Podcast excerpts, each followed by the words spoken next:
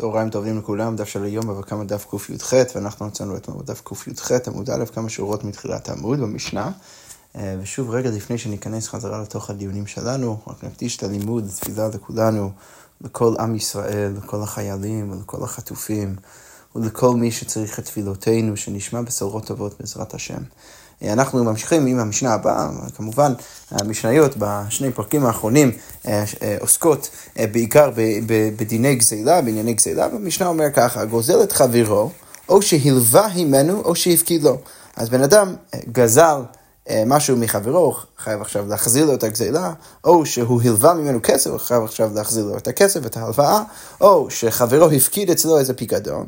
אז המשנה אומרת, אם כל זה קרה ביישוב, זה קרה בתוך העיר, לא יחזיר לו במדבר. לא יכול סתם להחזיר לו בדרך, במדבר, ככה להחזיר לו את ה... את, ה, את, את, משהו, את מה שהוא חייב לו, כי זה מאוד לא נוח, והוא לא יכול לצפות מהשני אה, אה, שהוא יקבל את זה שם ממנו במדבר, אלא הוא צריך להחזיר את זה אה, ביישוב. אוקיי, אבל המשנה ממשיכה ואומרת, על מנת לצאת במדבר, אם מלכתחילה הוא לקח, הוא גזל, או לקח את הפיקדון בתנאי שהוא אומר לו שהוא הולך למדבר ושהוא יוכל להחזיר את זה במדבר, אז יחזיר במדבר, אז באמת הוא יכול להחזיר את זה במדבר. הדגמר אומרת, קודם כל, על הרישא שאמרנו שאתה לא יכול סתם להחזיר את הפיקדון ואת ההלוואה וכולי וכולי במדבר, הגמרא אומרת תורמינו, אני אביא סתירה למשנה שלנו מברייתא, כתוב בברייתא, מיל ומשתלם בכל מקום. כתוב במפורש שאת ההלוואה, את הכסף של ההלוואה, אתה יכול להחזיר בכל מקום. אבידה או פיקדון, אין משתלמין אל במקום. אבל אם בן אדם רוצה אבידה של חברו או פיקדון שהוא הפקיד אצלו, זה אתה צריך להחזיר במקומן. אבל את ההלוואה לפחות אתה כן יכול להחזיר בכל מקום, לכאורה גם במדבר, זה לכאורה סותר את המשנה שלנו. אז הגמרא אומרת, אמר רביי לא הבנת נכון את הברייתא. מה בברייתא? הכי כאמר, מילווה ניתנה להיטבע בכל מקום. מה הכוונה? התובע, המלווה יכול לתבוע את הכסף שלו בכל מקום. אבידה ופיקדון לא ניתנו להיטבע אלא במקום. אבל לעומת אבידה ופיקדון, שאותם אתה יכול לתבוע אותם רק במקומן ולא סתם כשבן אדם נמצא בדרך. עכשיו, אז, אז כלומר, מה הגמר מנסה להגיד? המשנה שלנו והברייתא לא סותרות. המשנה שלנו מדברת על ההוא שמחזיר, אז ההוא שמחזיר את ההלוואה לא יכול להחזיר את זה סתם, לא יכול להחליט שהוא מחזיר את זה סתם במדבר, אבל התובע, המלווה, כן יכול לתבוע ממנו את זה במדבר. אז שוב, אין, אין פה שום סתירה, כי המשנה שלנו מדברת על הלווה שמחזיר את הכסף, והברייתא מדברת על המלווה. אוקיי, אמרנו בסוף המשנה, על מנת לצאת במדבר, אם הוא עושה את כל זה על מנת לצאת במדבר, אז ברור שהוא יכול, אה, אה, אז הוא יכול להחזיר את זה במדבר. אז כמו אומרת פשיט, הדבר הזה פשוט, שוב, ורש"י מסביר שהגמרא בהתחלה מבינה שמדובר על, על, על תנאי ממש, ממש מתנה ואומר, תשמע, אני אקח ממך את הפיקדון, אבל רק בתנאי שאני אוכל להחזיר את זה במדבר. עכשיו, אם אתה ככה מבין את המקרה הזה, כמו אומר, באמת, זה פשוט, זה פשיט, אתה לא בכלל צריך לחדש לי את זה. אז כמו אומרת, לא צריך, צריך להגיד שמדובר על זה מקרה ביניים. אמר לי, להבי היי פיקדון גבך, דאנה למדבר נפיקנה. אז המפקיד בא ואומר לנפקד, לשומר, אני רוצה להשאיר את הפיקדון שלי אצלך, כי אני יוצא למדבר. ואמר לי, איו, והנפקד, השומר, בא ואומר לו, אנה למדבר נמי בין למפק, אני גם רוצה לצאת למדבר, ולכן איבאנה להדורין הוא לך, מהדרן. אני רוצה להחזיר את זה לך, אני אחזיר את זה במדבר. עכשיו, הוא לא מתנה, הוא לא אומר שאני לוקח את זה רק בתנאי שאני יכול להחזיר את זה, אבל הוא כן מזכיר את זה שהוא יוצא למדבר, והחידוש של המשנה היא שגם במקרה הזה, למרות שלא היה שם תנאי ממש, בכל זאת הוא יכול להחזיר את זה במדבר. אוקיי, עכשיו המשנה הבאה, המשנה אומר ככה, אומר לחברו, גזלתיך, אני גזלתי ממך כסף, הלוויתני, אתה הבאת לי כסף, הפקדת אצלי, אתה הפקדת משהו אצלי, אין יודע אם החזרתי לך, אם לא החזרתי לך, רק אני לא יודע אם החזרתי לך את הכסף שמגיע לך. אז במקרה הזה המשנה אומר, חייב לשלם, הוא צריך לשלם לו. אבל, המשנה אומרת, אבל אם אמר לו, איני יודע אם גזלתיך, אני בכלל לא יודע מלכתחילה אם גזלתי ממך, אם הלוויתני, אם הבאתי לי כסף, אם הפקדת אצלי, אז במקרה הזה פתאום לשם לא צריך לשלם שום דבר. עכשיו, הרגע הזה, הגמר עכשיו נכנסת למחלוקת המוראים קצת בהקשר אחר, בכל זאת קשור למשנה שלנו כפי שאנחנו נראה. אז הגמר אומר ככה, איתמר, מה לי בידך? בן אדם עובר, הולך לחברו ואומר, אתה חייב לי 100 שקל, מה לי בידך? לא אומר, אני יודע, אני לא יודע, תשמע, יכול להיות, אני לא יודע. אז רב הונא ורב יהודה אמרי חייב, הוא חייב לשלם. רב נחמן ורבי יוחנן אמרי פטור. אוקיי, אז רב הונא ורב יהודה אמרי חייב, למה ברי ושמא ברי עדיף? כי הרי יש פה ברי ושמא, מקרה קלאסי ברי ושמא, הוא טוען ממנו בטענת ברי, אתה חייב, הוא אומר שמא, ברי עדיף, ולכן הוא חייב לשלם לו. רב נחמן ורבי יוחנן אמרי פטור, למה אוקי ממון בחזקת מרי. שזה שאנחנו, זה לא שמדובר על איזה מקרה שיש לו ראייה, אין לו עדים, אין לו שום דבר, הוא סתם טוען כסף, זה מאוד יפה שזה ברי ושמא, אבל בסוף צריך להחזיק, להחזיק את הכסף. בחזקת מראה. בחזקה, איפה שזה נמצא, עד שהשני לא יביא ראייה, אז הנטען לא צריך להביא לו את הכסף שלו. אז כבר אומרת, תנן, בואו ננסה לבחון את המחלוקת דרך המשנה. מה כתוב במשנה? אבל אם אמר לו, איני יודע אם הביתני, הוא בא ואומר לו, אני לא יודע אם הבאת לי כסף, פטור. עכשיו, הגמרא אומרת, היכי מה בדיוק המקרה? אילם דלא כתב לי, אם אתה רוצה להגיד שבכלל מדובר במקרה שאף אחד לא תובע ממנו כסף, אז רישא נמי דלא כתב לי, אז לכאורה צריך להגיד אותו דבר גם ברישא, זה גם שם מדובר על מקרה שאף אחד לא תובע ממנו כסף. אז הגמרא אומרת, רגע, אם אתה ככה מבין, אז מה חייב? למה ברישא אמרנו שהוא חייב? שוב, ברישא אמרנו, שבא ואומר, אני יודע שאתה הבאת לי כסף, רק לא יודע אם שילמתי לך חזרה. עכשיו, אמרנו במקרה הזה שהוא חייב. אם אתה רוצה להגיד שאף אחד לא טוען ממנו כסף, אז למה שהוא יהיה חייב? אז בטח מה צריך להגיד? ברישא, אלא תכתב לי, בטח צריך להגיד שברישא הוא תובע ממנו כסף, קטוני סיפא פטור מלשלם, אז בטח צריך להגיד שבכל המשנה מדבר על מקרה שבן אדם תובע ממנו, ואז יוצא שבסיפא זה בדיוק המקרה שלנו. אחד טוען ממנו כסף, והוא בא ואומר אין יודע מלבדו, אני לא יודע מה קרה, אני לא יודע אם אני חייב לך, במקרה הזה כתוב במפורש שהוא פטור, לכאורה משמע. זה לא כמו רב הונא ורב יהודה, משמע כמו רב נחמן ורבי יוחנן שאמרו שבמקרה הזה, אמר לי בידך, והלא אם אני יודע שהוא צריך להיות פטור. אז הגמרא אומרת לא. אתה לא הבנת נכון את המשנה. לעולם דלא כתב לי, באמת אפשר להגיד שהמשנה שלנו מדברת על מקרה שהוא לא תובע. אה, ורגע, אם אף אחד לא תובע ממנו כסף, אז זה רישא, איך יכול להיות שהוא חייב? אז כמו אומרת, ורישא בבא לצאת ידי שמיים. אז מתי אמרנו, אמרנו שהוא חייב? אם הוא רוצה לצאת ידי שמיים, נכנע, באמת, אם לא אף אחד לא תובע ממנו כסף, לא לא יכול להיות שהוא באמת יהיה חייב לשלם כסף למישהו אחר. אבל אם הוא רוצה לצאת ידי שמיים, אז אמרנו שהוא יהיה חייב. אבל נכנע שבאמת כל המשנה מדברת על מקרה שאף אחד לא תובע ממנו כסף, ולכן אין מפה ראייה למחלוקת המאחורים שלנו. אז כמו אומרת, התמנמי, אה, אנחנו מוצאים גם כן אה, בממרה אה, אחרת של רבי יוחנן רעיון דומה, זה לא בדיוק המקרה שלנו במשנה, אבל זה כן רעיון דומה, כמו אומרת אמר אמר יוחנן, האומר לחברו אומר לבי ידך, ולמה אני יודע, חייב, מתי אבל הוא חייב לשלם? ובא לצאת ידי שמיים. אז הנה אנחנו רואים שכל עוד יש יש, מדובר כאן על, על חיוב לא בן אדם לחברו, אלא שהוא רוצה לצאת ידי שמיים, אז אנחנו יכולים להגיד שהוא חייב. אז כמו כן במשנה, למרות שאף אחד לא תובע כסף ממנו, בכל זאת אנחנו יכולים להבין שהוא חייב, אבל הוא חייב רק אם הוא רוצה לצאת ידי שמיים. כמובן שבדיני אדם הוא לא חייב, ובאמת אפשר להגיד שכל משנה שלנו מדברת על מקרה שאף אחד לא תובע ממנו כסף, ולכן אין שום ראייה מהמשנה שלנו לסיטואציה, למחלוקת בין המוראים. אוקיי, עכשיו אנחנו נמשיך למשנה הבאה, המשנה אומר ככה, גונב טלה מן העדר והחזירו, בן אדם גנב טלה מן העדר והחזיר את הטלה, ומת או נגנב, חיה באחריותו. עכשיו, אם הוא גנב את הבהמה מהעדר והוא החזיר את זה, עכשיו, אם כל עוד, המשנה מניחה, כל עוד הוא לא הודיע להביילים שהוא החזיר את הטלה שהוא גנב, ואז הטלה מת או נגנב, אז הוא עדיין חייב באחריותו, למרות שהוא החזיר את זה לתוך העדר, כל עוד הביילים לא יודעים מזה, אז הוא לא יודע שהוא צריך לקחת על עצמו שוב את האחריות לשמור גם כן על הטלה הזה שנגנב, ולכן אם מת או נגנב, עדיין אני, אני צריך להגיד שהגנב עדיין אחראי על הדבר הזה, הוא צריך לשלם.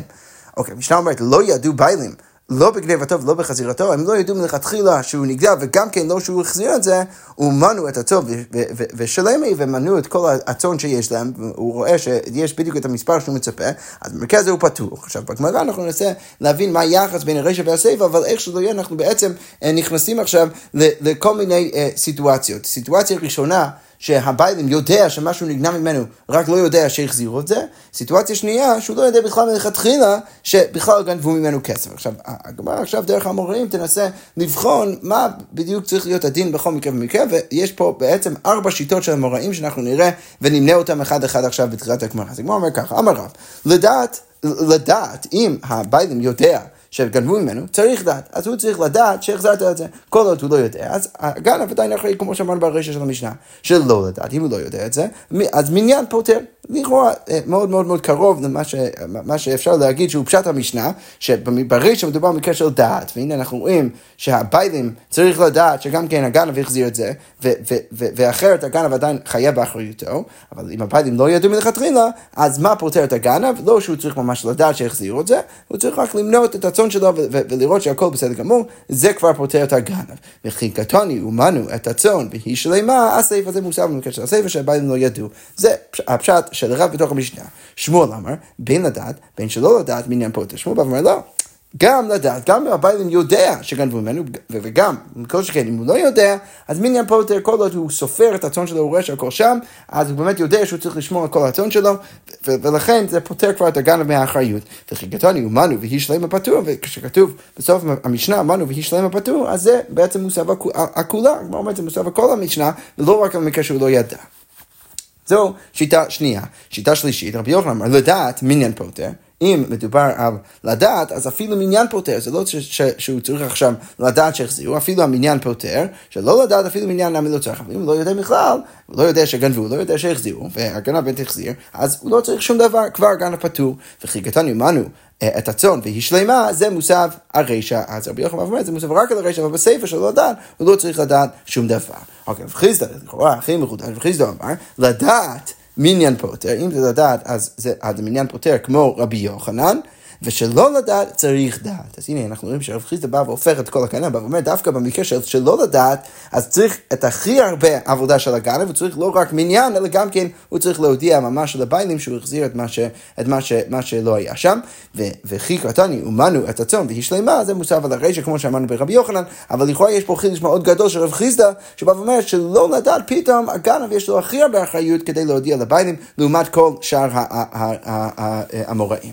אז כמו אומרת, אמר רבא, מה הייתה לרב חיסדא? אז מה הסיבה של רב חיסדא? שוב, כמו שהסברנו, רב חיסדא הוא הכי קיצוני. אז הגמרא אומרת, הואיל ואנקתא נגרי בריאטה. בגלל שהרב חיסדא, סליחה, בגלל שלגנב כבר לימד את הבהמה שהוא עכשיו גנב לקחת צעדים החוצה, אז בגלל זה הוא צריך במקרה שהביילים לא יודע, הכי להגיד לביילים שהוא עכשיו החזיר את הגניבה. למה? כי אם הביילים לא יודע בכלל שגנבו ממנו, הוא לא יודע שיש עכשיו בהמה בתוך העדר שלו, שהיא כבר יודעת ומלומדת לצאת החוצה. כי זה מה שהגנב עשה. עכשיו, אם הבייל לא יודע את זה, הוא לא יוכל לשמור כראוי, ולכן דווקא במקרה הזה הוא צריך הכי לדעת שגנבו ממנו והחזירו, כדי שהוא יוכל לשמור, ורק אז אני אומר שהגנב פטור מהאחריות, ואחרת לא. זה בעצם הסיבה של רב חיסטה. עכשיו, מה משמע מזה שרב בא לפרש את רב חיסטה, שהוא לכאורה סובר כמו רב חיסטה, זאת אומרת, מי, מי, מי אמר רב אחי? האם רב באמת סובר כך? ואמר רב, הרי רב אמר, היי מן דחזי לחברי דאגבה אימרא מאדרא דידי, בן אדם שרואה שמישהו גנב ממנו, הוא רמה בי קלה ושדי, והוא התחיל לצעוק, ובאמת הגנב אה, אה, אה, השליך את הבהמה והוא לא גנב את הבהמה, ולא ידע אי הדרה אי לא הדרה, ורק לא יודע אם הבהמה חזרה או לא, הוא מת או, או נגנב, חייב באחריותו. הנה אני רואה. שבמקרה שהנגנב, הביילים יודע שגנבו ממנו, אז אני, אני, אני, עדיין אומר שהגנב חייב באחריות. עכשיו הגמרא אומרת, מי לאו, אף אגב דמוני, לכאורה משמע שהגנב יהיה חייב אפילו אחרי שהביילים מונע את העדר שלו. אז הרי רב חיסדו אמר, ואם אנחנו מניחים שרב מסכים עם רב חיסדו, רב חיסדו אמר שאם הביילים יודע מהגניבה, אז מה פותר את הגנב? פותר את הגנב זה שהוא מונה. עכשיו, משמע מכאן שרב יגיד שהוא חייב באחריותו, הגנב חייב באחריותו, אפילו אם הביילים מנע. אז הגמר אומרת לא, תלא מה, אני לא באמת צריך להגיד שמדבר במקרה שהוא לא מנע את העדר שלו, ולכן אני עדיין אומר שהגנב חייב באחריותו, בגלל שהוא לא מנע ואין פה מניין שבאמת פותר את הגנב מהאחריות. אבל אין לכם נמי שאחרי המניין, כבר הגנב יהיה פטור, כי רב מסכים עם רב חיסדא. אוקיי, אז אם כבר אנחנו חוזרים אה, אה, אה, על, השיטות של המוראים, אז הגמרא אומרת, מי אמר רב אחי? האם רב באמת אמר את מה שאמר? שוב, רק נזכיר לעצמנו, רב אמר שאם הביילים יודע שגנבו ממנו, אז צריך דעת. צריך דעת ביילים שבאמת החזירו, ואם הוא לא יודע מזה אז צריך מניין. אז אמרת והאמר רב, הרי רב אמר, החזירו לעדר שבמדבר יצא. אם הגנב החזיר את הבהמה לעדר שבמדבר, אז הוא כבר יצא ידי חובתו, הוא כבר לא אחראי. עכשיו, זה, פה יש לכאורה שני קריטריונים לרב כדי לפתור את הגן מאחריות. או שהבן יודע, או שהוא עושה, או שהוא מונה. עכשיו, לכאורה במדבר הוא לא יודע לא מזה ולא מזה. אז הגמר אומרת, יכול להיות שהוא פטור? אז הגמר אומרת, אמר רב חנן בר אבא מודה רב ברקועתה. צריך להגיד שמדובר במקרה של, של בהמה מנומרת. עכשיו, שזה בגלל שהיא מנומרת, אז אתה יכול להסתכל, אתה יכול לדעת שהחזירו אותו, אתה בכלל לא צריך מניין, ולכן במקרה הזה כבר הגן יהיה פטור, אבל נכנע שעדיין רב יגיד בצורה כללית את מה שהוא אומר למעלה. עכשיו הגמרא אומרת, למה קטנה? לכאורה, ארבעת השיטות בתוך, שראינו בתוך המוראים, נמצאים בתוך הברית הבאה כמחלוקת תנאים בין רבי ישמעאל ורבי עקיבא. אז איך נסביר? אז הגמרא אומר ככה, כתוב בברית ככה, הגונב תלה מן העדר וסלע מן הכיס. אז יש פה בעצם שני מקרים, הוא גנב תלה מן העדר, או סלע, או מטבע מן הכיס, מן הכיס של מטבעו של כסף. אז הברייתא אומרת, למקום שגנב יחזיר, דברי רבי שמואל, רבי שמואל בא ואומר, הוא צריך להחזיר את זה בדיוק לאותו מקום שהוא, אה, שהוא גנב את זה משם. רבי עקיבא אומר, צריך דעת בעלים. אז זה לא מספיק רק להחזיר את זה לאותו מקום, צריך גם כן דעת בעלים. אז הגמרא אומר ככה, סברוה, דכולי עלמא איתלו דרבי יצחק, כולם מסכימים רבי יצחק, שמה רבי יצחק אמר, אדם רבי יצחק, אדם עשו למשמש בכיסו בכל שעה. בן אדם תמיד בודק את הארנק שלו. עכשיו, אם הוא תמיד בודק, אז זה אומר שאם הוא גנב את הסלע מהכיס, אז הבעלים יודע שגנבו ממנו את הסלע, אז מדובר במקרה שהוא יודע שגנבו ממנו. אז מה אליו בסלע לדעת? בטח המקרה הראשון הוא מקרה של סלע לדעת שהוא יודע, הבעלים יודע שגנבו ממנו, ובפלוגתא דרב ושמואל, ואז יוצא שהמחלוקת בין רבי עקיבא ורבי שמואל זה בדיוק המחלוקת בין רב ושמואל. שרב יגיד ש... צריך דעת, אז הוא הולך כמו רבי עקיבא, ושמואל יגיד שמניין זה, זה, זה כבר בסדר גמור. זה, זה, אליבא דרבי ישמעאל.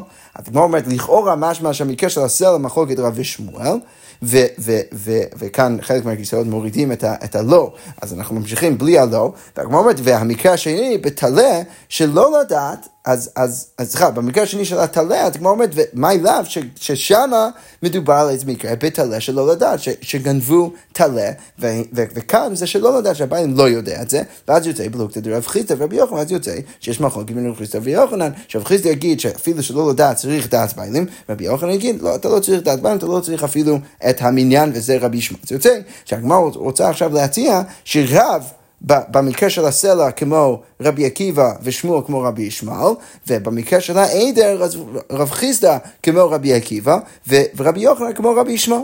אז הגמרא אומרת לו, אמר רב זביד משמי דרבא בשומר שגנב מרשות בעלים, אם השומר גנב את הטלה או את הדבר מרשות הבעלים, כולי אמר לא פליגי כדרב חיסדא. כולם מסכימים עם רב חיסדא, שאם הבעלים לא יודע מזה, אתה צריך להגיד לו במפורש. והכה, בשומר שגנב ברשותו, צריך להגיד שמדובר על השומר שהוא גונב מרשותו של השומר, הוא בעצם לקח את הבהמה לשמור עליה, והוא גנב את זה בתוך הרשות של עצמו. שבמקרה הזה, מה המחלוקת? שיחזיר למקום שגנב כמלגי. השאלה היא, האם זה מספיק כבר להחזיר את הבהמה לאיפה שהיא הייתה לפני כן? רבי עקיבא סבר, קלטה לו שמירתו. אז רבי עקיבא בא ואומר שברגע שהשומר הפך להיות גנב, אז הוא כבר לא נחשב עכשיו כשומר, ולכן צורת החזרת הבהמה לא יכולה להיות כמו השומר שהוא סתם מחזיר את זה למקום של הביילים, הוא צריך ממש להגיד לו שהוא מחזיר, הוא צריך לדעת ביילים. ורבי ישמעאל סבר, לא, קלטה לו שמירתו. לא, עדיין הוא נחשב כשומר, ברגע שהוא התחרט על הגניבה שלו, הוא יכול עכשיו להחזיר את זה כדין השומר הרגיל, והוא לא צריך דעת בעלים. וזה בעצם המחלוקת בין רבי עקיבא ורבי ישמעאל, זה לא בהכרח אותה מחלוקת של האמוראים. אוקיי, עכשיו, אבל אם כבר אנחנו מנסים לתלות חלק מהמחלוקות כאן במחלוקות של תנאים, אז כמו אומרת להם המניין פוטר תנאי. לכאורה, השאלה האם המניין פוטר זה מחלוקת תנאים. זה תנאי כתוב בברייתא, גוזר את חברו והבליע לו בחשבון, בן אדם גזר כסף מחברו והבליע לו בחשבון. מה הכוונה? הוא, כשהוא, כשהוא קנה משהו ממנו, אז, אז הוא נותן לו עוד קצת כסף. הדגמר אומר, תני חד יצא, ותני אידך לא יצא. אז, אז ברייתא אחד בא ואומר שהוא יצא ידי חובתו, הוא כבר החזיר את הכסף, ותני אידך לא יצא. אז הגמרא אומרת סברו דכולי עמא איתלו דרבי יצחק, אז מלכתחילה אנחנו חושבים שכולם מסכימים רבי יצחק, דאמר, אדם אסור למשמע שכיסו בכל שעה, ולכן, מה? הוא יודע שגנבו ממנו את, ה, את הכסף, הוא גם כן יודע ברגע שהשני מחזיר לו את הכסף, אז הוא יודע גם שזה, שזה מוחזר. אז הגמרא אומרת, מה אליו בהקה מפגי, דמנתא אמר יצא סבר מניין פוטר. אז, אז ההוא שאומר שהוא יצא ידי חוטה, אז הוא סובר שמניין פוטר, ולכן ברגע שהוא יודע שיש מספיק כסף בתוך הכיס שלו, הוא ספר את הכל והכל נמצא, אז, אז הגנב כבר פטור. ומה, אמר לא יצא, וההוא שאומר לא יצא, סבר מניין אינו פוטר, לכאורה מה שבאמת תלוי המחלוקת עניים. אז הוא אומר לו, אמרי אי סביר לנו כרבי יצחק, לא, אם אנחנו סבירים כרבי יצחק, שבאמת במקרה הזה הבן אדם יודע ש... באמת החזירו לו את כל הכסף, אז כולי עמא לא פליגי דמין הפוטר, כולם הסכימו שמין הפוטר, אלא בדרבי יצחק כמפגי לו, הנקודת מחלוקת בין הברייתא, זה בדיוק בשאלה של רבי יצחק, האם אנחנו מניחים שתמיד אדם יודע שגדבו ממנו וגם כן יודע שהחזירו לו, או לא, מה ראית לדרבי יצחק, ולכן הוא יודע שגדבו ממנו את הכסף וגם כן יודע כשמחזירים, ולכן הוא סופר את זה והוא יודע, ולכן הגנב פטור, ולכן זה, זה הברייתא שאומרת שהוא יצא, הגנב יצא ידי חובתו, ומר לית לית רב חיסטה, והברייתא שאומרת שהוא לא יצא, לא סופר כמו רב חיסטה, ולכן מדובר על מקרה מלכתחילה שהוא בכלל לא ידע שגנבו ממנו, ולכן זה גם לא מספיק להחזיר לו את זה, כי אתה צריך ממש דעת בעלים אה, אה, אה, עם... אה, אם הוא, אם, שוב, זה הכל על הצד שאנחנו מסכימים עם רב חיסדא, אתה צריך דעת בעלים אה, כש, כשאתה מחזיר לו את, ה, את הכסף. אוקיי, ואי בהתאמה עוד אפשרות שאפשר להציע, דכולי עמא אילו דרבי יצחק, כולם מסכימים עם רבי יצחק, אז באמת מדובר במקרה שהוא יודע שכתבו ממנו, אלא שמה, יכול להיות שהוא לא יודע, הוא לא סופר את, את המטבעות שאתה מחזיר לו, ולא קשיא, הדמוני הוא רמה לבכיסא. הברייתא אומרת שהכנב יצא ידי בכותו, אז מדובר במקרה שהוא שם את המטבעות בתוך הכיס שלו, ולכן הוא ודאי סופר, וודאי יודע מה שנמצא שם, ולכן המינם פוטר. והא דמאן יורם אלידי. אבל המקרה השני זה מקרה שהוא שם את זה ישירות לתוך התיבה שיש לו בבית, ושם הוא יכול להיות שהוא בכלל לא סופר את הכסף, אם הוא לא סופר את הכסף ולא יודע שהחזירו לו, אין פה שום עניין שיכול לפתור, ולכן הגנב לא יהיה פטור. היא בהתאם עוד תירוץ, כמו אומרת אידי ואידי דמאן יורם בכיסא, שניהם מדובר במקרה שהוא שם את זה בכיס, הא דאיתלי זוזי אחריני בכיסא, ולכן לא ברור בדיוק מה הגנב החזיר, מה הוא לא החזיר, ולכן הוא לא יצא ידי הלכתו. הדלי לזוזי אחרינו בכיסא, ולכן הוא יודע בדיוק מה שהגנב החזיר לו, המניין פותר, והגנב יצא ידי חובתו. יפה, זה ככה סוגר את הדיון סביב המשנה הקודמת, עכשיו אנחנו נמשיך למשנה הבאה. המשנה אומר ככה, אין לוקחים מן הרועים צמר וחלב וגדיים.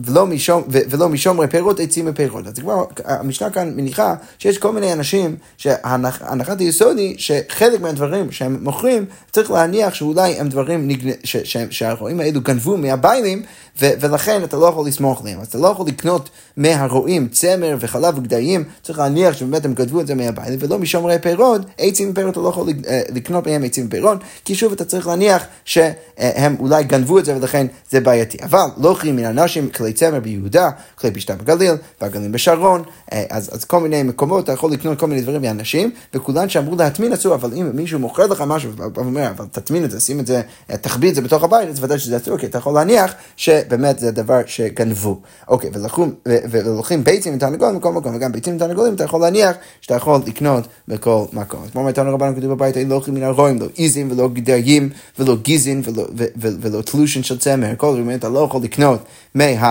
רואים, אבל לוקחים מהם תפורין, או משהו שהוא כבר תפור כבגן, אז אתה כן יכול לקנות את זה מפני שהן שלהן.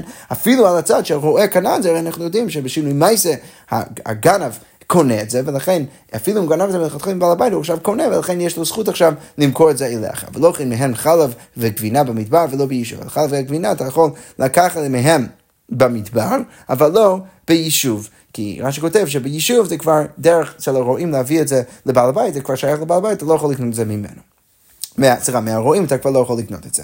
אוקיי, ולוקחים מהן ארבע וחמש צאן, ארבע וחמש גזין, אתה יכול לקנות מהם ארבע וחמש צאן וארבע וחמש גזין, אבל לא שתי צאן ולא שתי גזין. עכשיו, כאן ההנחה תהיה, כפי שאנחנו נראה בהמשך, שהכלל הוא כל עוד מדובר מה שאתה קונה, שהביילים היה, אם זה באמת היה נגד דעת הביילים, הוא היה שם לב לזה, אז, אז, אז זה כבר בסדר גמור, כי אתה יכול להניח שזה לא נגד דעת הבעלים. כי, כי שוב, אם הרועה עכשיו מוכר לך ארבע וחמש צאן, אתה יכול להניח שהבעלים ודאי ידע מזה, ולכן כנראה שהרועה לא חושש מזה, כנראה שבאמת הוא עושה את זה בדעת הבעלים והכל בסדר גמור. אבל אם זה רק שתיים, אז כבר זה אולי משהו שהבעלים לא ישים לב אליו, ולכן אתה צריך להניח שזה אולי בעייתי, וזה זה, זה אולי נחשב כגניבה, ולכן זה יהיה אסור.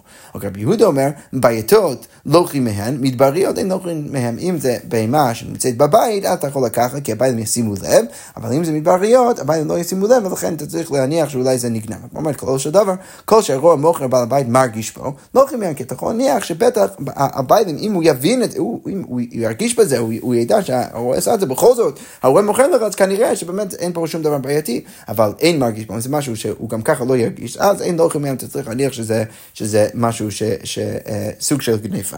אוקיי, אז כמו אומרת, אמר, מר, לא חימיין ארבע וחמש צאן, ארבע וחמש גיזין, אז כמו אומרת, רגע, הטה יש לומר ארבע זה בינן חמש מבעיה, אם כבר אתה אומר לי שאתה יכול לקנות ארבע, אז ברור שאתה צריך לקנות, שאתה יכול לקנות חמש. אז כמו אומרת, אמר רב חיסדא, ארבע מתוך חמש. אתה יכול לקנות ארבע צאן מתוך חמש צאן. איגד אמרי עוד תירוץ, אמר חיסדא, ארבע מעדר קטן, אם עדר קטן אתה יכול לקנות אה, אה, כבר ארבע, כי זה כבר משהו שהביילים ירגיש פה, וחמש מעדר גדול, ואם זה עדר גדול, צריך להיות חמש ולא פחות מזה. אוקיי, אז כמו אומרת, הגוף הקשה, רגע, אמרת מצד אחד ארבע וחמש צאן, ארבע וחמש גיזין, ארבע וחמש אין, אבל שלוש לא, לכאורה משמע ששלוש, אתה לא יכול לקנות, עם הסייפה, אבל לא שתי צאן, השלוש זה בנינן. אז כמו אומרת, לא קשה, הבא בריאתו, הבא בכחישתו.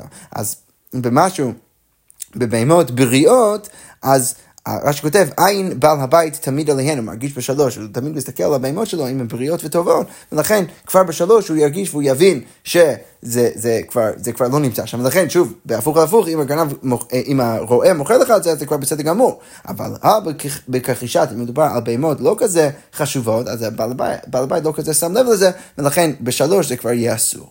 אוקיי, היינו גם כן ברבי יהודה, שרבי יהודה אמר ביתות לא אוכלים מהן, מדבריות אין לא אוכלים מהן. אז כמו אמרתי, באי לו רבי יהודה הרי שקי לחומרה, האם רבי יהודה בא ואומר שכשהתרת ד' וחמש, אז זה רק ביתות ולא מדבריות, שבא ואומר לחומרה, או דמה סיפא קאי, כשאמרת שאסור שניים, אז זה רק במדבריות, אבל בבייתות זה כבר יהיה מותר. אז גמרא אומרת, או דילמא, אסיפא קאי ולקולא, אז גמרא אומרת, ארישא קאי ולחומרא, דאמר לוקחין מהן ארבע וחמש צאן, הני מילי בייתות, אבל מדבריות, ארבע, אפילו ארבע וחמש לא. אז בא להחמיר, שכשהתרנו ארבע וחמש, זה רק לגבי בייתות מדבריות, זה יהיה אסור. או דילמא, אסיפא קאי ולקולא, דאמר, אבל לא שתי צאן ולא שתי גיזין, הני מילי מדבריות, זה רק מדבריות, אבל בייתות שתיים נמי לוקחין, שזה בעצם מותר. אז כמו תשמע, נתן כתוב בביתה, רבי יהודה אומר, לוחין ביתו מהן ואין לוחין מדבריות, אתה יכול לקחת ביתות ולא מדבריות, בכל מקום, לוחין ארבע חמש טון. אז מה משמע מזה? אז הוא אומר, מדבר בכל מקום, שמע מינו, הסעיף הקו לכולה שמע מינו. אז כשהוא אומר, מכל מקום, אז הוא אומר שבכל מקום מותר ארבע וחמש, אז כנראה שהחילוק שלו בין ביתות למדבריות זה דווקא בשתיים. אז בשתיים הוא בא ואומר, זה לא תמיד אסור, זה אסור רק בביתות, סליחה, זה אסור רק בבריות, אבל בביתות זה יהיה מותר, אז משמע מזה שהוא מושם על הסיפה, והוא בא להקל. יפה, אנחנו נעצור כאן בשביל חוזרת השם עם המשך הסוגיה. שכוייח.